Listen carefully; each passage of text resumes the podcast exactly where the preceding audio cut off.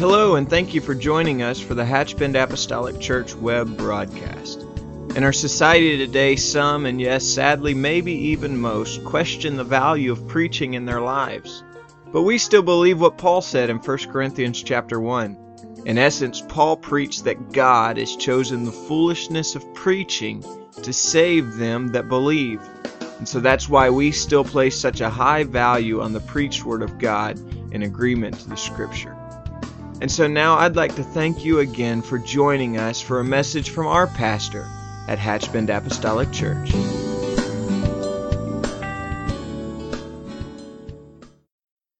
want us to pray over His Word. Thank you, Brother Williams, this morning. Bible lesson help us to draw closer to Him. Amen. Let's pray over His Word this morning. I want to take just a few moments and share something I feel the Lord has laid on my heart for this day. Amen. Let's just ask God to touch His Word to our heart. We love you today. Thank you for the privilege to know you and the power of your might. Thank you for the strength, the validity, and the foundation of your Word. Help us to commit it to our heart and lives. In Jesus' name, amen. Amen. God bless you, and you can be seated. What a privilege it is to have all of you in the house of the Lord with us today. And, and uh, I don't take for granted that you're with us just now. I want to turn your attention this morning to the, the third chapter of the book of Judges. And um, if you'll just open your Bibles to Judges 3 and we're just going to just take a journey down through this a few passages of scripture here and if the lord will just give me the strength today to convey the ability to convey what i feel like he's laid on my heart from the book of judges 3 judges is a history book and it deals with israel as they are settling into the land of canaan and it's a very interesting book. I know that sometimes we get lost a little bit in some of the Old Testament books, but it's a very interesting book. But there are certain passages of Scripture that hold truths that we really need to consider valuable and fundamental. I believe there's a lot of principles that we can have shared with us. The period of the book of Judges is really a time where it's sort of confusing if you think about it in the big picture for instance, the book of Judges 17 and 16, the Bible says, In those days there was no king in Israel, but every man did that which was right in his own eyes. So that, that one scripture kind of seems like a national freedom statement. we could just do whatever we want to do. It's an, to the unsuspecting reader, it can just seem like it's laced with a wonderful sense of liberty in the, in the day of judges, there was no king. And so every man did that which was right in their own eyes. There were no rules, there were no regulations, no fences, no guidelines, just one big happy family. And so if we were just to kind of take a razor knife and cut that one scripture out, that's sort of the impression we could get left with. However, it becomes apparent that this is anything but true. Because during this same book of Judges, this same time frame, whenever the conditions of life and the conditions of leadership became intolerable, the people would cry out to God, and God would raise them up a judge to deliver his people from the hands of the enemy, whoever the enemy happened to be at that time. And so, as you read through the book of Judges, you can see where things were okay and then things would run off the rails and people would cry unto the Lord. And the Lord would raise up another judge and somebody would come in and they would do things that were seemingly right. And, uh, and then, but if you just continue to read, even though some of those periods were decades, sometimes 40 years or sometimes 80 years, we understand that in time everything began to digress again. Unlike Moses, when he appointed Joshua to lead Israel, the judges did not have the same authority to announce or to appoint a successor. And so when God called people to serve as judges, they would obey that call, they would do his work, but in time, they would pass from the scene. And they would only hope, like you and I, that their godly influence, those that were godly, they would only hope that their godly influence would make a lasting difference in the spiritual climate of the nation. But that wasn't the case because you don't have to read very far before things go awry again. So no sooner was a judge removed from the scene than people began to go right back to worshiping Baal and forsaking the Lord and just kind of digress right back to their right back to their old ways. But you would think if we're thinking of if we're talking about in the center of our story is the children of Israel, you would think that after all the things the Lord had done for Israel, that just gratitude alone would have been enough to just hold things in check and to obey the Lord and to be faithful to the Lord, to think of all the things that the Lord had done for Israel in the past. Well, they would have perished in Egypt had it not been for God that raised them up a deliverer, just a boy, just a child, an infant named Moses that was spared in the Nile River. And if you know the story of Moses, what a fascinating story. This was nothing but God that not only did they did, did God provide them a deliverer, but the Lord allowed that deliverer to be raised in the king's house. And, uh, and by the king's daughter. They would have died on the battlefields of Canaan if the Lord had not given them victory over their enemies. And they most certainly would have been wallowing in immorality if the Lord had not given him, them his law and then priests to teach that law to them. They had God's presence in the tabernacle, and they had God's covenant in the in they had God's promises rather in the covenant. And so we could sit back and think, what more could they want? God had delivered them and He had kept His hand on them. But despite all of these facts, the system broke down.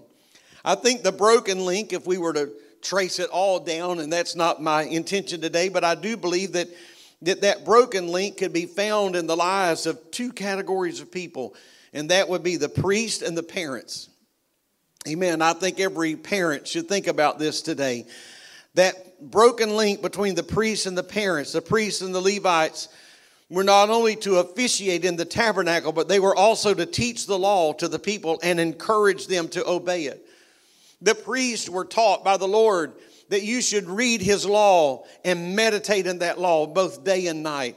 You have no greater responsibility today than just to study the law so that you can teach the law. You have no more pressing anything on your agenda than to just hide this word in your heart and then commit that word into the hearts of other people. But also, the Jewish parents were expected to teach their children the ways of the Lord. Just read Deuteronomy 6. I mean, it's not a slight suggestion that you need to talk about it when you rise up and you need to talk about it when you lay down. It needs to be bound as frontlets before your eyes. We need to write it on the post of our home. When we're sitting in the house, when you're walking by the way, you need to talk about the good things of the Lord. Can I tell you today that if the only time the preacher's preaching is on Sunday or Wednesday when they're holding the microphone, we're all in trouble. And if the only time the parents are talking about the things of God, it's when we're gathered in the house of God, we're going to be in trouble again. Amen. We need to make sure that the link of the priesthood and the link of parenthood does not become broken. And so, whatever may go unsaid from this pulpit, it ought to be heralded in your home. And whatever goes unsaid in your home, it ought to be heralded from the pulpit. There should be a, there should be a cohesiveness between the two. During the period of Judges, it appears that the older generation neglected to instruct the new generation about the fear of the Lord. And there's a lot that's said about that in Scripture. Even in the New Testament, it talks about that the younger should be teaching the older and how important those things are. The book of Judges is a history lesson on Judges.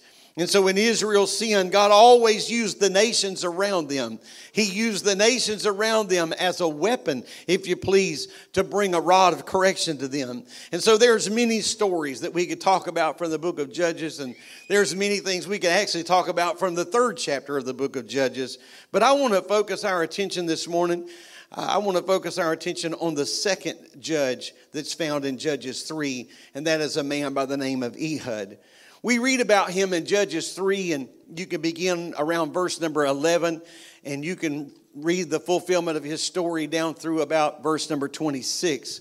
And so, as Ehud's story is introduced, we see that Israel's evil ways led them to once again an enemy taken over. And that enemy was a man by the name of Eglon, and the Bible calls him the king of Moab. Sometimes in Scripture, we are introduced to people and we know very little about them. We, we may get a name, we don't really have a physical description of them, we don't know uh, a whole lot about them. Some characters in the Scripture are nameless and they're faceless. The Bible talks about a man, a certain man that drew a bow at venture, and we don't know anything about him if he was tall or if he was short. We don't know the color of his skin or his eyes. We know in, nothing about him. So many things are left undone. And then there are others like Eglon. They are described in graphic and great detail.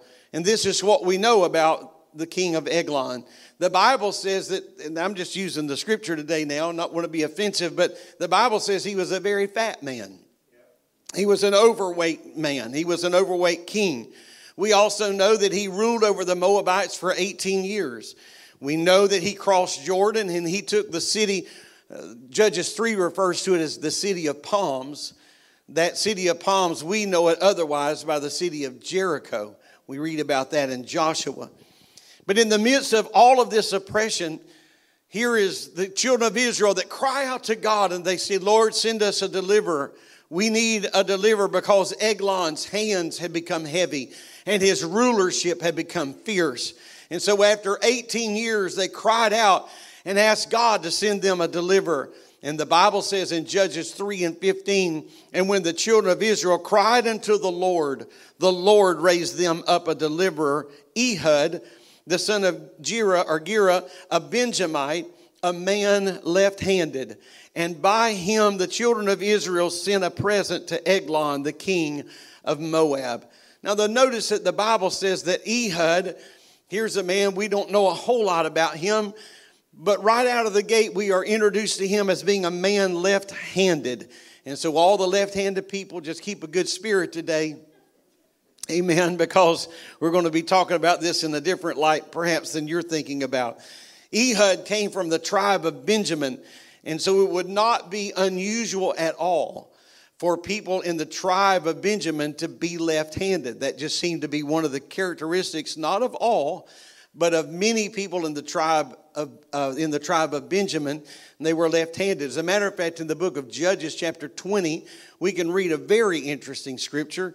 In verse number 16, the Bible talks about that there were um, that they were 700 men, warring men. There were 700 chosen men, the Bible says, who were left handed, and everyone could sling a stone at an hairbreadth and not miss. I mean, that's pretty good. I don't care which, which hand you use. That's pretty good if you can cast a stone with a sling and not even miss a hairbreadth. So, so it, there seems to be more to the story because we're talking about a man left handed. And so when you study the life of Ehud, you would realize that he was not just a man that was left handed in the sense that we think of someone being left handed, but really that text would read that Ehud was a man that was restricted in his right arm.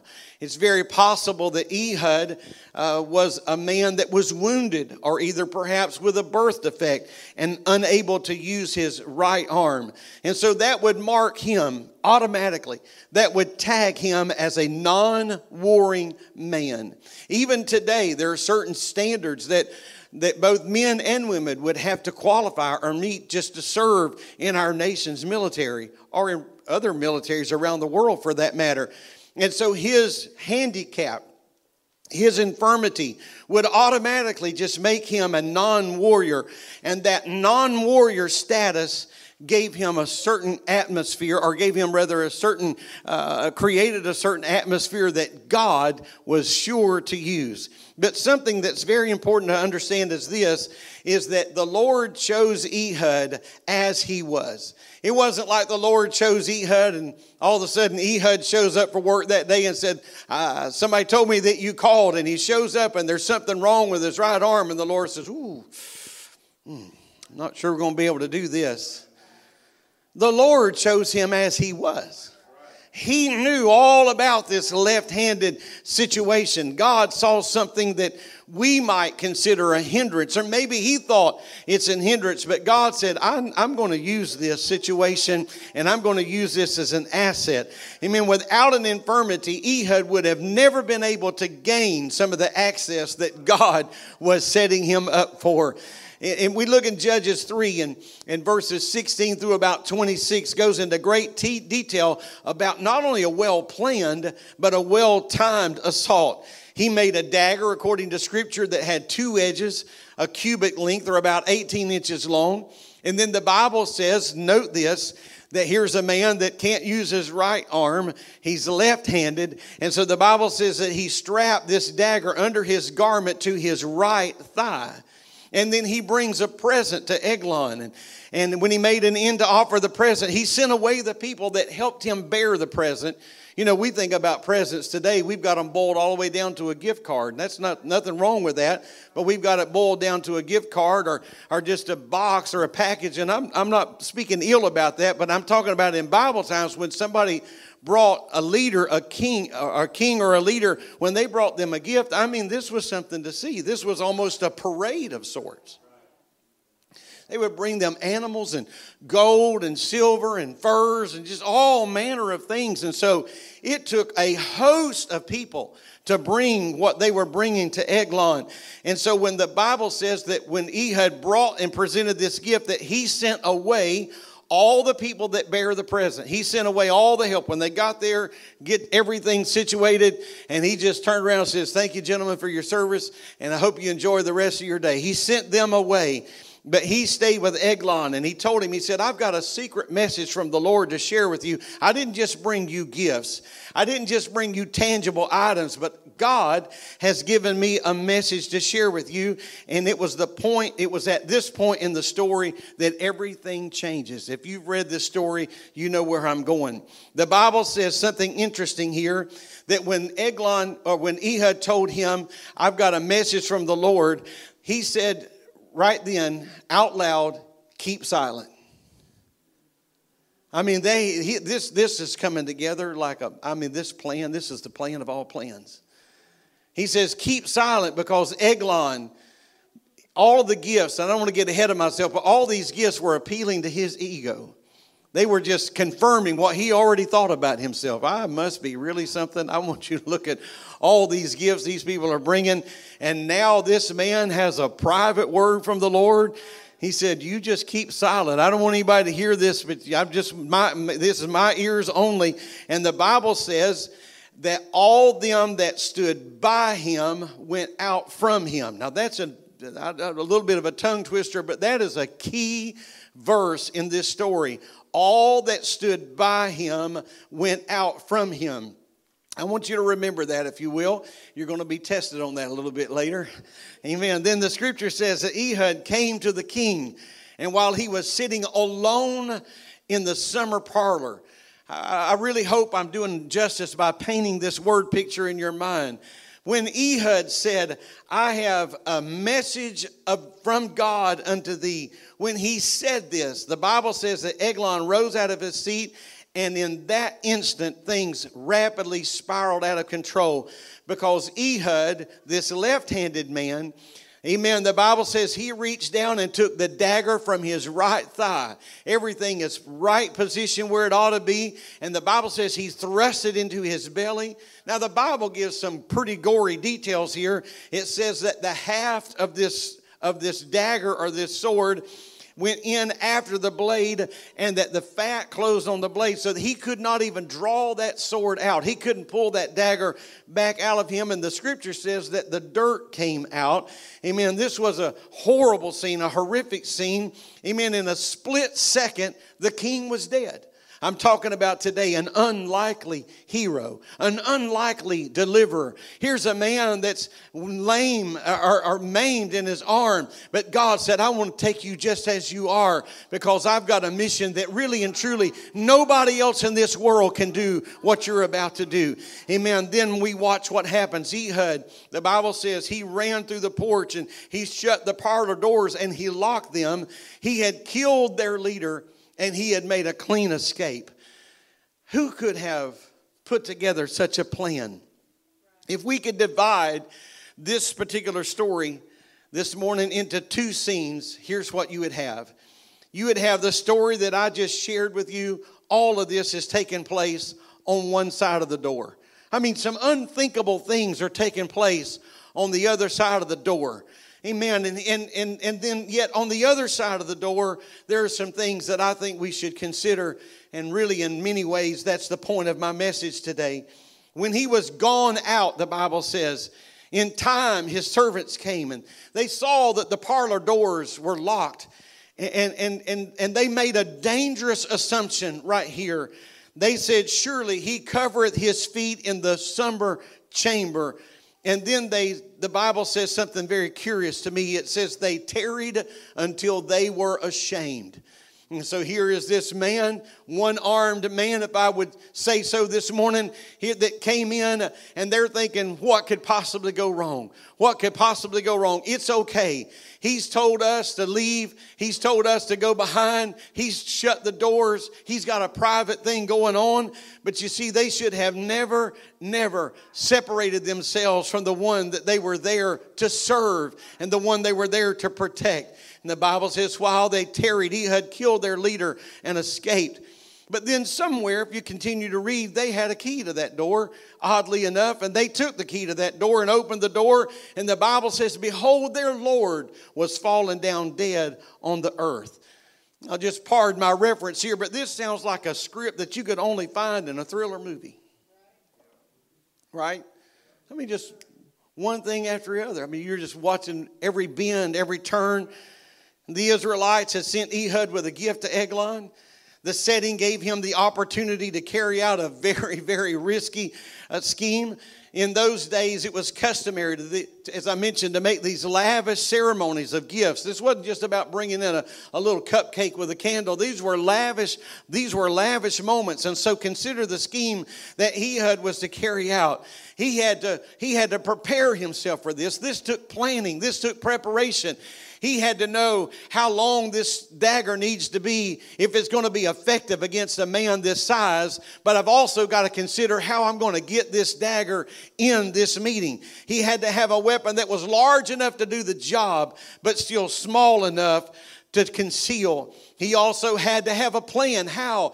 Can I have a private meeting with this man? There is unheard of. You can't get in and just talk to somebody and everybody walk out of the room. I mean, what are we, how are we going to set up this moment? And the Bible says that when they got in and gave the gifts, the Ehud, and this was the first part of the plan, he looked at the men that were with him and said, You may be dismissed. You can go. And it kind of sends a message that everything is okay. And then he said, I've got this secret message, and it's a message from God. That's what I I've got to tell you. He was flattered of Ehud's willingness to share this confidential information. He's got a word from the Lord. And in a moment of lapsed judgment, he ordered everybody to leave. He was oblivious to the danger that was right across from him.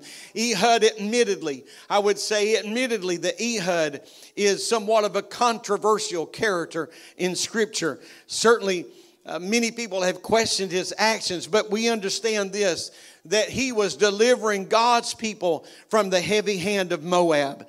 Whether you agree with the pattern or the, whether you agree with the style or a system, but the Bible says in verse number 15 that when the people cried out, God raised them up a deliverer. Amen. That's how the scripture refers to this man, Israel's deliverer. As I stated earlier, there are many things that could be said, but there are some things that we ought to take away from this story. I want to just mention a couple of them today. Amen. I think that one thing, if we were to just meet Ehud on the street, one of the things that might come to our mind would be his limitations. And you know what people face today whenever we're talking about being used of the Lord and doing something for God and making ourselves available for God? The very first thing that we look at are our limitations, the things that we can't do. We would never be able to do this. We would never be able to do that. We think about, it's been taught on recently, we think about the one talent person, the five, the two talent person, the five talent person. But here's the bottom line everybody had a talent. Everybody had had a gift. Everybody had something that they could bring to the table. And so, Ehud, do you have limitations? Yes, I have limitations. But do you know what? God wasn't just going to try to use him despite that. Amen. God said, I'm going to take your limitations and I'm going to make it that you are the only man on the planet that could pull this off. You're the only one, that limb that's of no use, that limb that is of no value that's going to relax everybody in the room. God said, I'm going to take who you're not. I'm going to take what you don't have. I'm going to take what you don't possess. And I'm going to give you some strength. I'm going to give you a mind. I'm going to give you the courage. And I just want to reach out and tell somebody today that you've listened to the devil long enough trying to convince you of what you're not and what you don't possess. Amen. I'm not here today to tell you that we ought to measure ourselves against ourselves. The Bible says a man that does that's a foolish man. I'm not trying to be as talented as you or as gifted as you. Amen. If I've got something wrong, if there's a defect in me, if there's something that I'll never be able to have, God said, I'll take what's left. I've got what you've got. I'll take what you have left over and I'll use you to the glory of my name. Hallelujah. I'm going to tell you that God didn't make Ehud a water bearer. God didn't make Ehud just a wise man on the corner. God made this crippled man. He man, he was an unlikely hero. Verse 15 said he is the Israel's deliverer. He delivered a nation of people. He delivered a nation of people with all of his infirmities, with all of his ills. God said, I'll take what you're not and I'll use this as the perfect storm. this is the perfect setting. Amen. Thinking that we're not good enough often causes us to keep ourselves from offering anything to God. Amen. God's ability to use us should raise our expectations. When we recognize our weaknesses, I think we should just say, Lord, I'm going to turn this over to you. I'm going to turn this weakness over to you. I'm going to turn this limitation over to you. One missionary was quoted as saying this God chose me because I was weak enough to do his will. Oh, amen. God chose me because I was weak enough. And we think we gotta we gotta be strong enough. But they understood God chose me because I was weak in all the right areas. I realize this story has some gruesome details, and I don't like to share things just for shock value, but I do believe that we need to understand that Ehud's actions saved Israel from a cruel enemy oppression. And Ehud recognized that this is war. I mean, we read all that. I mean, the, the dagger goes in, his belly closes over the haft, and the, it's stuck in. We think, oh, how cruel. Hey, this is war. We're talking about trying to save a nation. We're talking about a man that's trying to do uh, the very opposite of the will of God. Ehud recognized that this is war, and war is cruel, and war can be brutal. Amen. We learned something else about Ehud. God used one man to motivate an entire army, amen, to defeat the Moabites. He used one man. One man took out that, that leader, that judge, the king of Moab, and it ignited a fire in the hearts of all of those around them. This unlikely hero. Amen. We hear a lot today about evil influences upon many things in our world, and no one could deny the truth of that. Evil influences are everywhere. Amen. Let me just talk to you just a moment. Those evil influences are in the magazines on the shelf, those evil influences are in the newspaper, those evil influences are on the internet, those evil influences are on the television. Amen. It's not just the program program. It's not just a particular program. There are evil influences in the commercials. There's evil influences in advertisement. And so we can take we can take that train of thought and say, because evil is everywhere, we need to take our Bible and lock ourselves in a closet and suck our thumb. Or either we can say, you know what? If one person can influence somebody for evil, I wonder the power of one person to influence somebody for good. Hallelujah.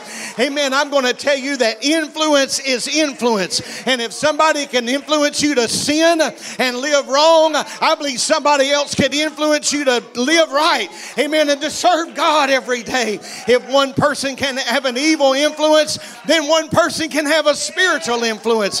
Hallelujah. I believe one person could say, you know what? I'm tired of having dead church, and so I'm going to influence a dead church into a living church. I'm tired of having a prayerless life, and so I'm going to influence I'm going to influence my family to be a family of prayer. If God, if God can just use one person, He can influence the power of praise and the power of worship because influence is influence. Influence is influence. So let's just quit giving the keys of influence to hell. We ought to quit giving the keys to influence to the devil.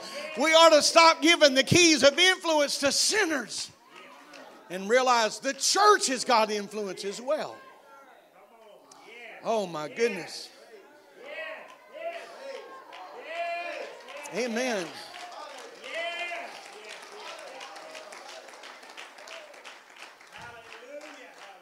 I'll tell you what's. I'll tell you one thing that's holding the trumpet from sounding right now. It's C H U R C H, the church. Amen. It is the church. It's what we're doing right now.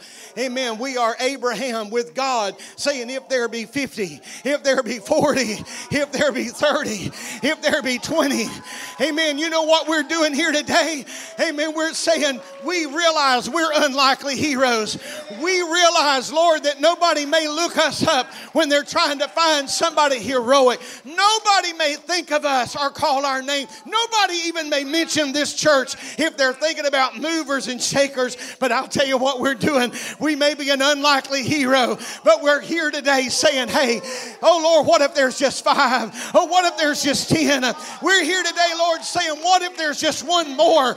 Oh, give us one more service to give somebody a chance to pray. Give us one more chance, oh God, that somebody would repent. One more opportunity for somebody to go down in a watery grave of baptism in Jesus' name. Hallelujah. Oh, unlikely heroes. Unlikely heroes. Amen. I don't know what that right arm looked like. I don't know if it was drawn up. I don't know if it was wrapped up. I don't know if it was just swinging freely. But I'm going to tell you that when he walked around, nobody said, Well, there goes a hero. We need a deliverer. Oh, have you ever heard of Ehud? Somebody said, Well, don't you know? Don't you remember about that accident? Don't you, don't you know? But the Lord said, I'm going to raise you up a deliverer. who? Who? Who is it, Lord? Is it going to be another Saul that's going to stand head and shoulders taller? Is it going to be another Saul that's a leader of leaders? Is it going to be another man like Moses? Is it going to be another Noah that won't be dissuaded by a century of building? No, here comes here comes Ehud. Ehud? Are you sure? Are you sure about this? Amen. I realize, you know, I ask our musicians to come. I realize that there are two main characters at the center of this story. Also, the centerpiece of all of this is bound, in the, bound up in the fact that what even started this is that Israel needed a deliverer. However, for the sake of an illustration, I want to go back to what I warned you about being graded on a while ago. One critical moment when Eglon, the king, sent away his servants. You can leave. You can go now. That one critical moment when Eglon said, Enough, you've hung around enough. And the Bible said they sent them away and locked the door. And that's when something started unfolding over here on this side of the door. They could not have imagined what was going to happen when that door was pushed they, there's no way someone would said, you know I think what's going to have to happen? Somebody said, no, you've lost your mind. You've lost your mind. But this could have all been prevented if they had not been asked to leave. This same scenario takes place, I would submit to you today, week in and week out in churches all around the world and across our nation. And this church is no exception. People lock the voices that are served to protect them out of their life. Amen. I don't talk to you today about what I suppose. I'm talking to you today about what I know. Whether it's me or other ministers in our church or other guest ministers, the sounding of the alarm goes out, and people get up and walk out completely unchanged. I'm not just talking about sinner folk. Unchanged. I'm going to do whatever I want to do. Amen. Voices that were served that, that serve to warn, voices that serve to protect, voices that serve to instruct. Can I tell you, voices that care enough to say something? But they've been locked out. Warning sound from pulpits over and over and over and over again, but they go unheeded, much like Israel. When they were doing what was right in their own eyes, amen, everything was fun till it wasn't. Everything was leisurely and everything was still working out okay until it wasn't. And then Israel would cry out again. Amen. And you know what? At some point, ladies and gentlemen, we got to get off the merry-go-round and get off the seesaw of just doing whatever you want to do until life falls apart. And then run to an altar, and then make church attendance a priority, and then make praise and worship a priority, and then engage yourself. Many times, many times, many times, your previous actions have led to an unbelievable, unbelievable set of circumstances that no one can untangle this, this web when it all could have been perhaps prevented. Amen. The Bible says that they tarried until they were ashamed. I want to tell you this morning don't wait till it's too late to give God place in your life.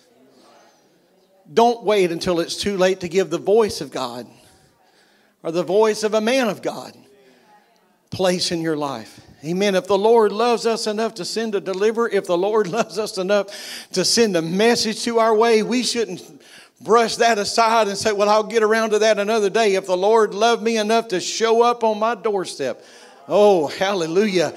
Amen. I want to say, Lord, I'm going to embrace what you've got for me. Would you, would you stand this morning? Amen. I will tell you today in a twofold message that you may think that what you have to offer is not a whole lot. But God may take the very things that you're not and use them to your advantage. Brother, Brother Hal, who else could have pulled this off? A left handed man, dagger on his right thigh. No one thought to pat him down, run him through the metal detector. We're good. And the Lord said, I can take your infirmity. And when they're done, when we're done, I know what the community said about you. I know what they say down at the barber shop about you. I know how they're talking about you at the big table at the restaurant in the mornings. I know what they're saying about you. But when I get through with you, it's going to be written for the ages. You're going to join an elite group that's called one of the deliverers of Israel. Amen. Oh, amen. And so today, submit what you don't have to God. Submit your infirmities to the Lord. Amen. The second part of my message today, which you think may think unrelated, but I'm going to tell you don't lock the voice of reason out of your life. Don't rock, don't lock the voice of authority out of your life. Amen. Oh, don't lock that voice. Don't lock, don't, don't be Eglon to say, you know, I'm going to lock this protection over here in this room. I'm going to, I know their servants and I know they'd do anything in their power to save me. But I'm going to tell you, go away. Just go away. And I'm going to lock the door behind you. Oh, don't do that to a voice that wants to help you. Don't do that to a voice that cares today. Amen. I wonder if we could just pray together as a family. Amen. Would you let the Spirit of God join us at the front if you'd like? If you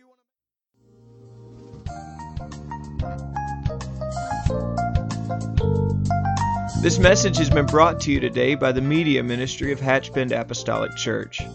We pray that it's ministered to you in some way, and we'd like to take this opportunity to invite you to join us in service here at Hatchbend Apostolic. Our Sunday services begin at 10 a.m. and our Wednesday night service at 7:30 p.m.